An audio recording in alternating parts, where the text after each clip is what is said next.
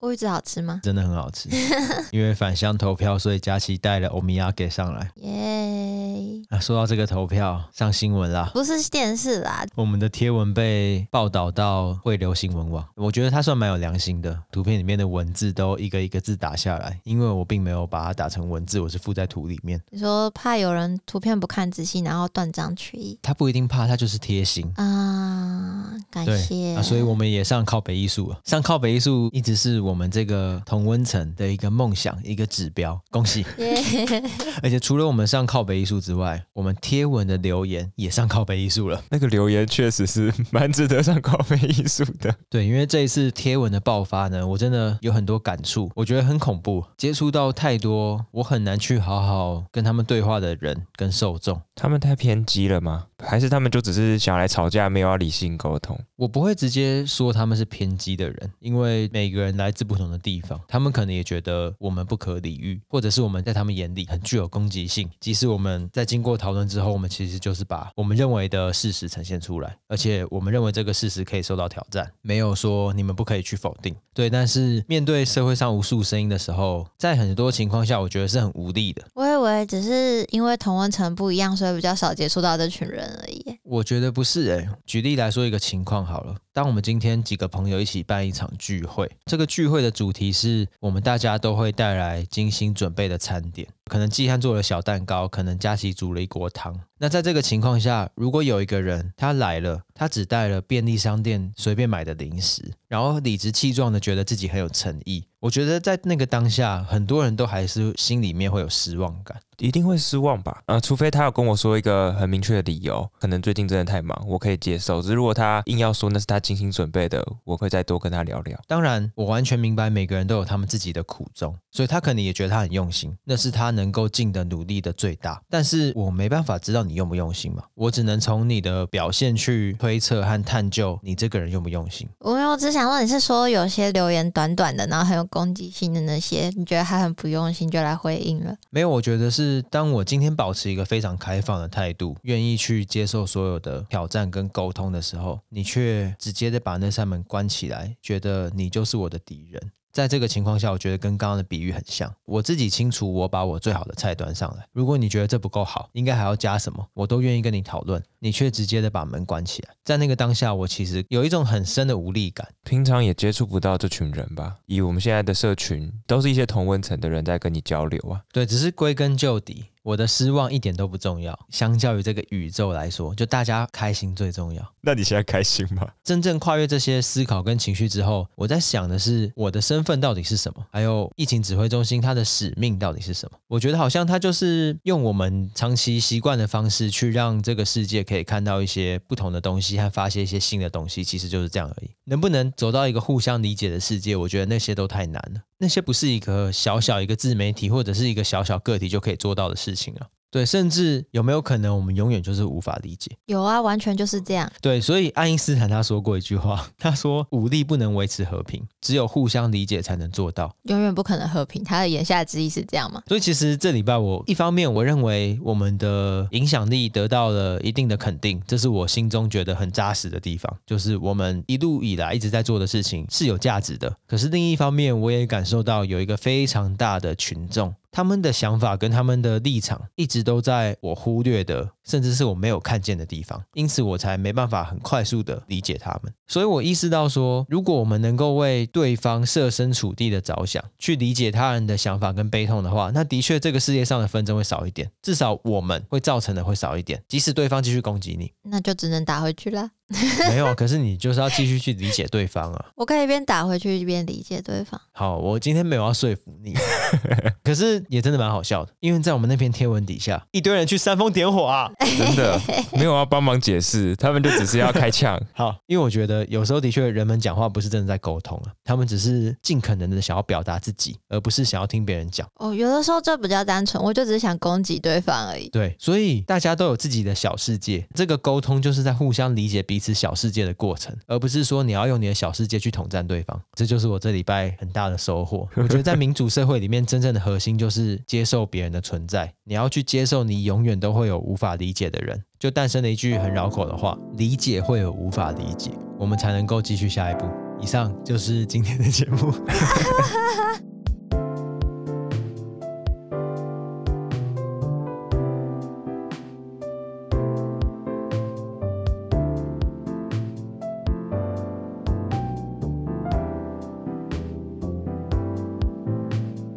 欢迎收听疫情指挥中心，我是题目。我是佳琪，我是季汉，我们透过艺术新闻来讨论艺术与世界的关系。现在的录音时间是二零二四年的一月十五下午，我们来到第一百四十八集。今天这一集呢，我们会回到我们过去的步调，来和大家分享一些我们关注到的当周艺术新闻。好诶、那就是从二零二四趋势开始吗？没错，没错，我们有提到以巴冲突会持续影响今年的艺术趋势。德国柏林新的艺术资助方案呢，它有把有争议的反犹太主义条款加进去，这会严重影响到艺术家、艺术工作者的言论自由，所以他们就有发起几千人联署的公开信，以及签署联署拒绝在一些德国机构做展览。这个公开的补助条款，他们当初有说，他们觉得艺术是自由的，但并不是无限上纲。文化机构跟资助机构的钱，他们要确保不会用来宣扬种族主义、反犹太主义、反酷儿或是其他有歧视的言论。乍听之下没有问题嘛，就是你的钱不能拿来歧视别人。对啊、完全同意啊！我觉得这些概念大家都是同意的，重点是如何定义这个范围。对，这次出问题的就是里面的反犹太主义的定义，因为国际大屠杀纪念联盟 （IHRA） 先前有一个定义讲得很清楚，然后也很早公布，所以大部分的国家跟地区政府会参考这个定义来做判断。那 IHRA 定义反犹太主义，它就是说对犹太人有特殊的看法，包括言语行为啊、犹太人的人或财产、团体、宗教团体都算。这边听起来还算是跟我认知的差不多了。它这段很单纯啊，就是你不可以歧视他，然后他定义了你哪些东西都不可以歧视啊。对，这次出问题就是因为德国政府采用了扩展规则，跟左右一样有扩充。哦，所以他们是重新定义了哪些部分他认为目前的以色列国会被归类为犹太的团体。 ？OK，所以他们认为你反以色列就是反犹太。对，那这就是言上的点嘛，这就已经跟 IHR 是不同的东西啦。对他把它扩增了，一部分它扩增引起争议，另外一部分你竟然用扩增的定义来限制大家的补助机会。没错，因为它这个有争议跟比较模糊的地方，把它放入条款里面，就代表大家可能会自主晋升嘛。你为了拿到这个补助的款项，你当然是能避开就避开。就是自我言论审查啦。我这几天有看到，除了公开信以外，有另外一个团体 Strike German，好像也有呼吁说，他们算是有点模糊焦点嘛，或者是仇恨言论。对，刚刚最开头提到，除了公开信，还有一个剧展的联署书，那就是这个团体提出的，因为他们认为德国文化机构呢，用这个超级模糊的定义，想要来限缩大家言论自由，就有有点麦卡锡主义的味道存在，特别是声援巴勒斯坦的言论都会受到打压。啊，麦卡锡是什么？麦卡锡主义，它就是只用大规模的宣传，然后还有不充分的证据啊、不公平的调查来指责或打压反对人士、异议人士。 哦，听起来有点像白色恐怖啊！你发表任何言论都直接给你贴这个标签，把你抓起来。好可怕哦哦，见微知著有点过度扩张了。这文字 处可以这样用吗？就是一个很猎巫的行为。那他们就决定签署这份文件，就是拒绝在这些德国机构做展览或做展出。目前听下来就是无限的反对。他们有提出好的做法，或者是他们可以认同的概念吗？有他们的网站写的非常清楚，包括保护艺术自由啊，希望可以更改反犹太主义的定义，因为他们认为原本的定义太含糊不清了，而且太限缩言论自由。就是把以色列国民直接等同于犹太人，他们觉得太扯了。对他们希望可以用更精确的指导方针，像是耶路撒冷反犹太主义宣言、刮胡 JDA，刚才那个太长了，让我用刮胡的。可以啊，有缩写大家比较有记啦。总之，JDA 他们比较没有这么的含糊不清，所以这个组织也希望他们可以换一个方针来做指导方针。 他们只要不要一直坚持以色列国人等于犹太人，就改善很多了吧？没错，但他们想要借机就直接再推一个更现实、更精准的，可以更保障他们的自由。所以以结论来说，目前艺术圈他们希望用一个比较精准的方式来依循，他们并不是说他们自己可以反犹太，而是他们认为反犹太不能无限扩张。没错，他们不想要有一个像国安法一个含糊不清都可以定你罪的东西啦。啊，那政府听到这些言论有什么看法吗？目前柏林政府方没有做出回应，所以他们只能继续持续的抗议，因为就确确实实会影响到他们的生活啊，他们的创作。主要是创作啦，尤其是巴勒斯坦籍的艺术家，等于天生就有一个底坝的负债。 你只要是为你的国家、你的民族发声，你都可能踩线。哎，对，这很狭隘，我觉得算是蛮有默契的了。怎么说？你介绍了世界艺术趋势的以巴冲突，我们去年有讲，二零二三年度大新闻是大英博物馆，遗失各种东西被干走之类的吗？而且这个新闻跟你很有关系耶。为什么跟我有关系？你最近不是在找工作吗？对啊，就大英博物馆馆长发出职缺啊，神经病！ 哦，出发要不喽！要看一下他的要求？你觉得年薪八百五十五万算多吗？住台湾的话很多啊，那以世界知名的博物馆馆长的尺度来看，你觉得这算多吗？多啊，八百万。那你们猜纽约现代艺术博物馆 MoMA 馆长一年有多少钱？一 Q 啊，一千万台币，嗯可以不要打着哈欠说吗？ 来喊价我觉得一千两百万台币啦， ，OK，公布答案，六千两百万 台币，哈，六千万，那那而个且八百万很少哎、。而且送你一套公寓，价值一亿八千万，让你住在那里 这种是指我辞职之后还是我的？没有，你可以住在那里，就直接住在纽约大道上，哦纽约第五大道上面，价值一亿八千万的台币，等于是说你今天当上北美馆馆长，你可以住地堡啦。哎，这算是很强的员工福利吧？有宿舍，好，那再来一个大都会艺术博物馆馆长，那我跟你讲，这个一定一样啦，就六千万啦。啊嗯，四千三百万台币，哇，少了两千一样送你一栋公寓让你去住，一亿六千万一样价是值。宿舍那 种，没有，他们是纽约的漂亮公寓。但是离职了就要搬走嘛，对，可是你可以住在那里。那我就不会用手。很特别的地方是，大都会艺术博物馆他们在二零一九年的时候把这个 免税的行政住房以一亿六千万台币卖掉，来节省他们的开支，没得住了，没得住， 哎、这个福利差很多哎、去便宜一点的地方。我们都拿这些太顶尖讨论不公平，我们讨论罗浮宫 一样很顶尖。哦哟，哎，只是我刚听到英国是八百万，我就知道这个欧洲跟美国应该是差蛮多的。哎，你蛮有概念的，所以罗浮宫馆长，你们觉得多少钱？一千五，一千五百万台币嗯啊！哎、你直接砍很多哎、我嗯，觉得两千啦，一千三百万台币哦耶，我比较记，好可怜哦，。没有那个公寓。自己想办法。好了，老实说，这不是今天讨论的重点啊，只是让大家去了解一下贫富差距有多严重而已。 是这样的吗？ 因为这个新闻就是说，大英博物馆现在其实是没有馆长的，现在的馆长是代理馆长，因为他们去年的馆长就已经被迫请辞了。没错，为什么会请辞呢？我们去年有讲到，有两千多个文物在过去十年不见。对，而且不是被小偷偷走的，而是有内奸，有一个非常完整的犯罪结 构。对，两千多件文物呢，目前只追回了三百五十一件。那你们会想说，哎，那就剩下一千六百多件啊，对不对？对啊，这一千六百多件，只有三百多件是他们认得出来的，哦，有一千三百多件，他们想说这是什么？连自己不见什么都不知 道。 第一次看到没建档啊， 没建档，对，所以以现在这个当下时间点来看，大英博物馆的馆长绝对算是一个死缺，而且钱又不多，跟其他比起来不多啦。主要是上任之后要处理的问题真的太难解决了。对，因为大英博物馆他们面临的内忧外患，内忧我刚刚讲了，就是他们有这个很严重的失窃问题跟管理问题。那外患是什么呢？文物归还，没错，他们老一体了。 例如说我们之前讲过的艾尔金石雕，这就是他们最大的外患啊。尤其是这个内忧加上外患，因为大英博物馆他们主张普世博物馆的价值，我们要让世界各地的东西都进到我们这边，因为我们最有能力保存，作为人类世界的博物馆，大家才可以过来看，享有文化共有的这个价值。但是今天你十年之间损失了两千多件，而且其中只有六百件是你认识的，你还有什么立场去主张你是一个普世博物馆的价值？他公信力直接没了，只差埃尔金石雕没有直接被偷回希腊而已。那个真的是蛮难偷的啦，因 为那个有在展出啊。 对，而且那个大家认得，就像故宫后山应该也超多件大家认不得的东西。我说民众们，会不会也被偷了？只是我们又不能去检查。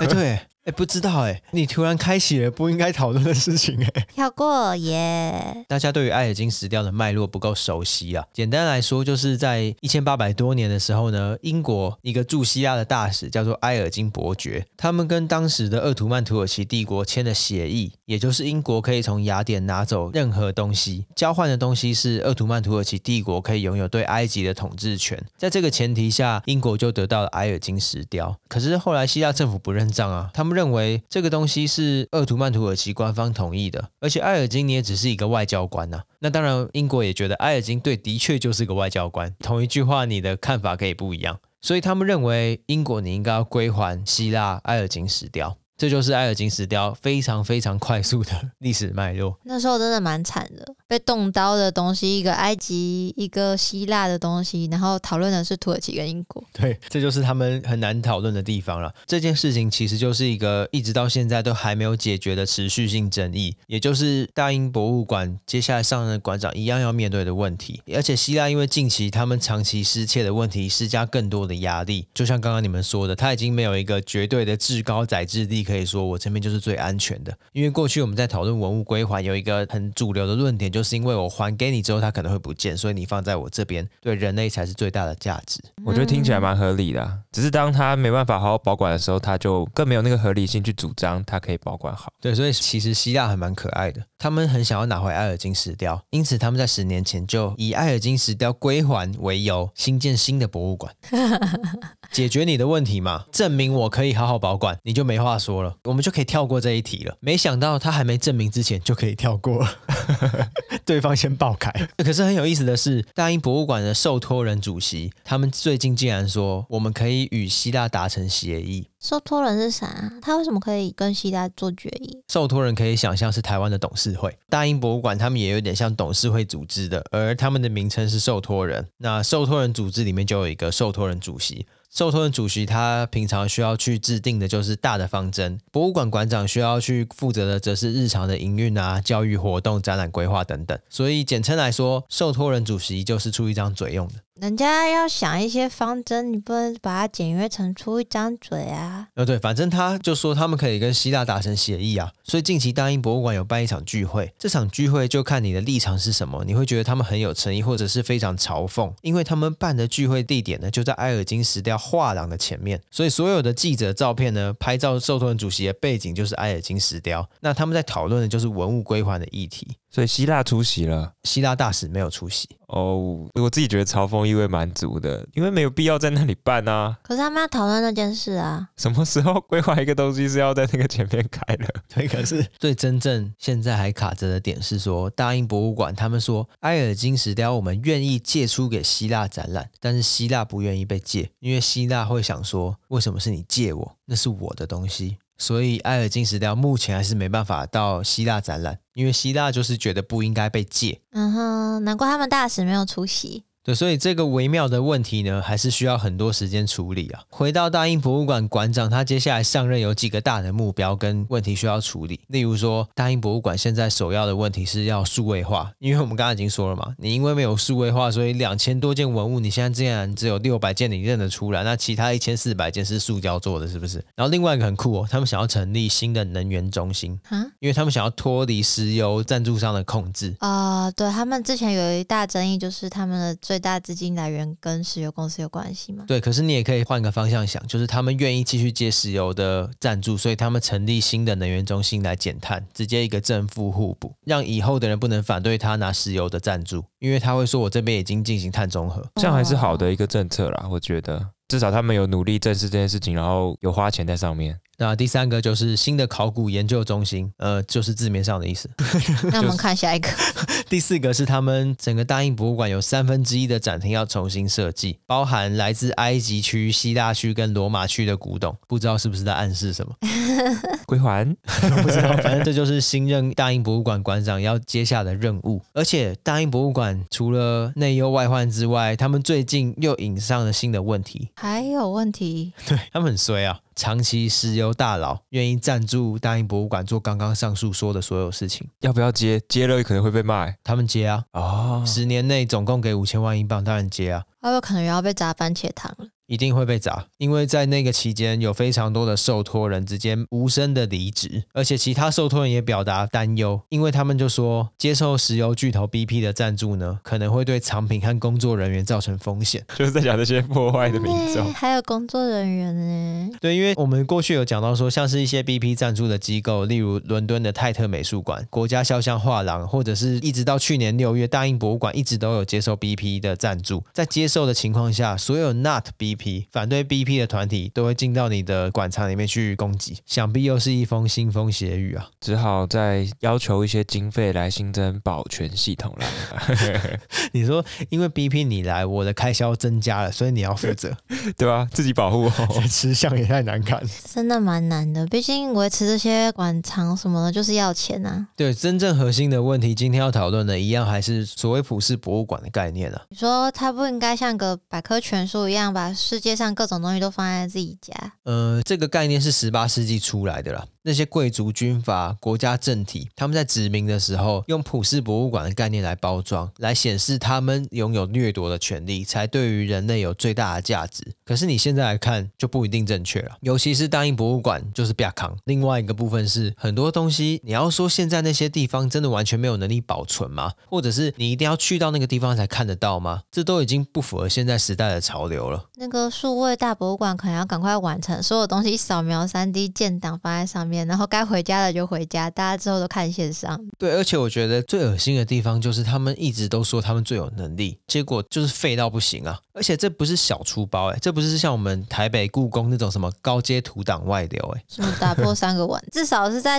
馆内打破，在修的时候打破，又不是三个碗消失。哦，比上不足，比下有余。哎呀，对，他们是两千多个被偷走，而且是内部的人外流，还有一千四百多个根本不知道那是什么，这很夸张哎、 突然想想，就是他们的薪水给的不如其他的美术馆 吧，开始乱帮他找理难 由。怪，啊而且现在伦敦物价飙涨，难怪员工福利啦，你知道追根究底就是钱的问题吗？这几十年都有石油公司在赞助啊。反正我觉得以现在的时代来看，我认为他们的普世博物馆与当初他们的初衷是背道而驰的啦。回过头来，我们再来聊聊这个年薪。刚刚听起来他们的薪水都很高，可是因为他们整个国家薪水都高嘛，对啊，例如说刚刚聊到美国某马跟大都会的馆长年薪就是吓死人，六千万、四千万台币，对他们美国人收入的中位数呢是一百三十七万台币，我们的收入中位数跟他们的比例跟馆长跟馆长的比例不成比例。哦嗯，，啊，我们的是多少？我们的年薪中位数吗？嗯，你确定要听吗？有点可悲耶。我先讲英国，英国低一点点，一百一十七万台币，美国一三七，英国一一七，你猜台湾多少？砍半好了，五十，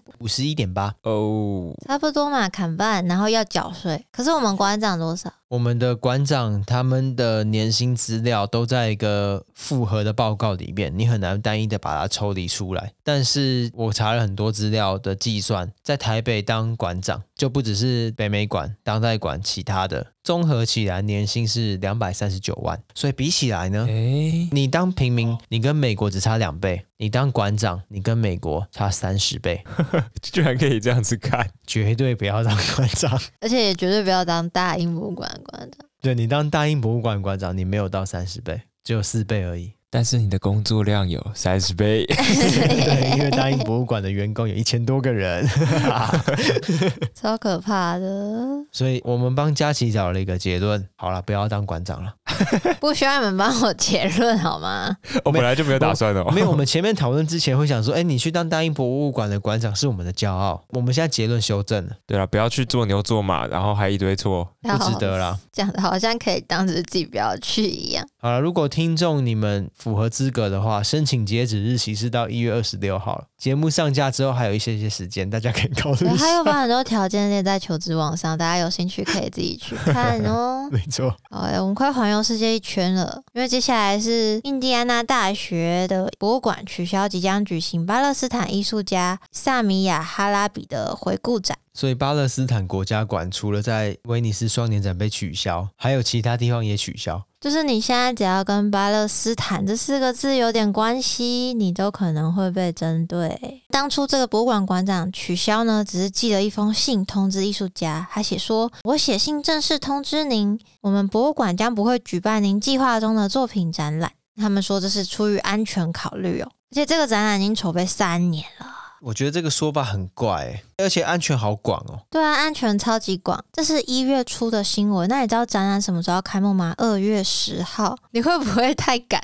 这很废哎、根本东西都已经做好了，来了又开始有个在民主国家的地方居然又发生这种事情，但往好处想，就这个展览呢，它成功的移到密西根州的另一个大学的博物馆展。他们这个 A 大学不要，但是另一个大学成功接收它，就没有真的到完全展不了。至少还是有拖住这位艺术家啦。对，但是就是非常的智障啊，因为二月十号就要开展，然后你一月多才取消，然后这个展览又筹备这么久，如果今天你们要开展前一个月，馆方寄信写说“我写信正式通知您，将不会举办您计划中的展览”，你会回他什么？为什么啊？为什么要写去去问吧？就请他说明更清楚的理由啊。你这样要我把这些东西怎么办？我们都做了三年了，哦，所以你会情绪勒索馆方，就我希望他给我个 B 计划、啊，不然怎么样？我要自己想办法哦、他就说安全上有顾虑，啊，把安全顾虑排除不就好了？ 他排除了。不展不算排除哦。所以假设嗯一样回家骑，他说安全顾虑。那就只能像这个艺术家一样投书新闻媒体了。 假设在台湾遇到这个情况，可以投诉我们，我们帮你回信，回一个干。那他自己就可以回了。他不能回，因为他回的话会损坏他跟管方还有跟这个领域的关系。我们帮他谈，我们就帮他爆料，就比较安全一点点。可以，我们是你的后盾，可是上一个月真的超级赶的耶，就开天窗啊！所有的制作的东西都要重新设计。布展团队胃痛到爆。哦，他是平面绘画的艺术家，那还好啦，相对还好，但这遭遇还是很悲惨。对，相对还好，可是不代表这是合理的。诶，没错那你知道他有参加这次的小世界真的假的？哇，这世界真小 哎、耶？大家记住那个名字哇叫哦做萨米亚哈拉比，台北双年展可以看到他的作品。哇塞，那印第安纳大学没有被喷吗？有啊，所以他已经有请愿书，现在有五千个签名，要求回复展览。五千好多、哦，，要求我回复展览， 所以这个艺术家变成在 A 地点展完又要回 B 地点展。感觉有点难，这个请愿活动还在继续，不过他们已经公布要移到密西根州那边了，所以我也不确定事后这个印第安纳大学会不会补办它的展览。不过呢，随着这个展览在最后一刻取消，印第安纳大学的博物馆他们的墙壁将裸露六个多月，他们要想办法找展览来补充原本这个筹备三年多的回顾展。没人在乎啦，随便他。学生表示， 我觉得这件事情就很夸张。我觉得任何一个人，或者是甚至这已经到一个大学的团队，他们因为一个人的国籍就直接否定他，就很反智啊。假设你希望这个世界更好，并不会因为你的否定他而让他更好啊。对，单就这个例子来说是这样子，没错。但他们还是做了，所以想知道他们 在在想什么，才会出现在我们的新闻里面。如果他好好的展出，就不会出现在这里了。我替他们想，只有两种可能。第一种是他们背后有一群人，就是不希望他展，因为他展跟他的利益相冲突。第二种可能性是，他们认为会造成很大的麻烦，他们想要将麻烦的风险降到最低，所以他们拒绝他展览。都有吧？对，嗯这两个不冲突啦。对对对。哇，嘉琪，你是巴勒斯坦特派记者哦。那我要补充一个可爱新闻：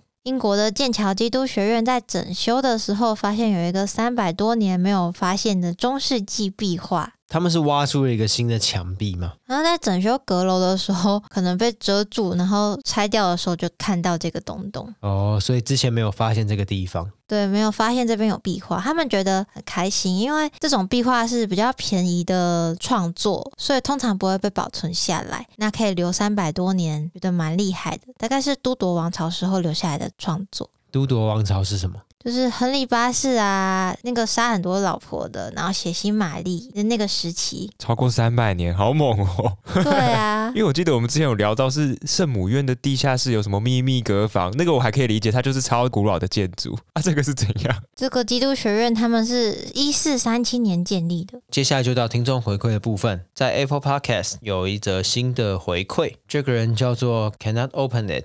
他说：“因为短影音的剪贴化，开始听你们的频道，非常喜欢你们以艺术新闻聊艺术的视角。我翻出过去你们的 episode 来听，听到 Banksy 在威尼斯留下的涂鸦之后，没几天我就恰巧旅行到威尼斯，并且去看了它。海水确实很近，很容易腐蚀。很好笑的是，地图上这个地点名字叫 Banksy in Venice，太巧了吧？有这么巧的吗？听众留言他的定位在法国，所以他人现在在法国、欸。那就欧洲旅行吧。欧洲大家通常都到处跑，我只能说他写的很稀松平常。他说恰巧就碰到了这个 Banksy 的作品， 不过蛮好的。他给我们的第一手消息就是现在 Banksy 的作品还在那边。而且 Apple Podcast 真的很烂，就是如果你用 App 的话，你是看不到这个回复的，因为它会定位你是台湾区的用户，哦，好烂、它哦。的评论是分开的、哦。对吧、所以这个用户滑 Apple Podcast 的时候，他应该只看得到 自己的评论。他想说这个节目怎么只有一则评论而已，哎、好酷哦！超烂。 Apple Podcast 可不可以改进一下？ 而且他说那个地图上面有这个地标，就表示说真的有很多人想要看，然后就会说，哎、导游，我想去看那个 Banksy 的作品，所以才上了一个地标。所以它可能快消失了，大家努力哦。小妹妹快溺水了。 对呀，下一个回馈是我们在 Spotify 有开一个问答，题目是去投票的时候适合配什么零食？可乐果、咸酥鸡、乌鱼子。咸酥鸡太扯了吧？为什么？因为你投票不是很快吗？还是他们那一区排队会比较久？有可能吧？有必要你为了投票还先去买个咸酥鸡去配吗？就你排咸酥鸡的时间大于你去投票的时间吧？ 只是我比较好奇，他们家那边咸酥鸡店很早开耶，不然就是他看成开票的时候要配什么零食。哇，这世界真的很奇妙，大家注意的东西很不一样。因为我自己排了也快十分钟啊。以上就是今天的节目。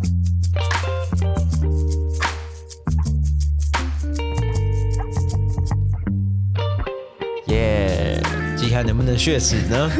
很难我得到很多人的回复，他觉得你真的顽强。哦。好，完了，他现在不在状态内了不。知道这讲什么了。 好，那一样跳过。好啦，没有啦，大家就继续收听我们节目，可以推荐给你的朋友们。照片、图片、IGFB 都有可以追踪哦。啊，我们竟然忘记在节目里面祝贺我们突破一万追踪，好喂、嗯我们就下周三再见，大家拜拜。拜拜。拜拜。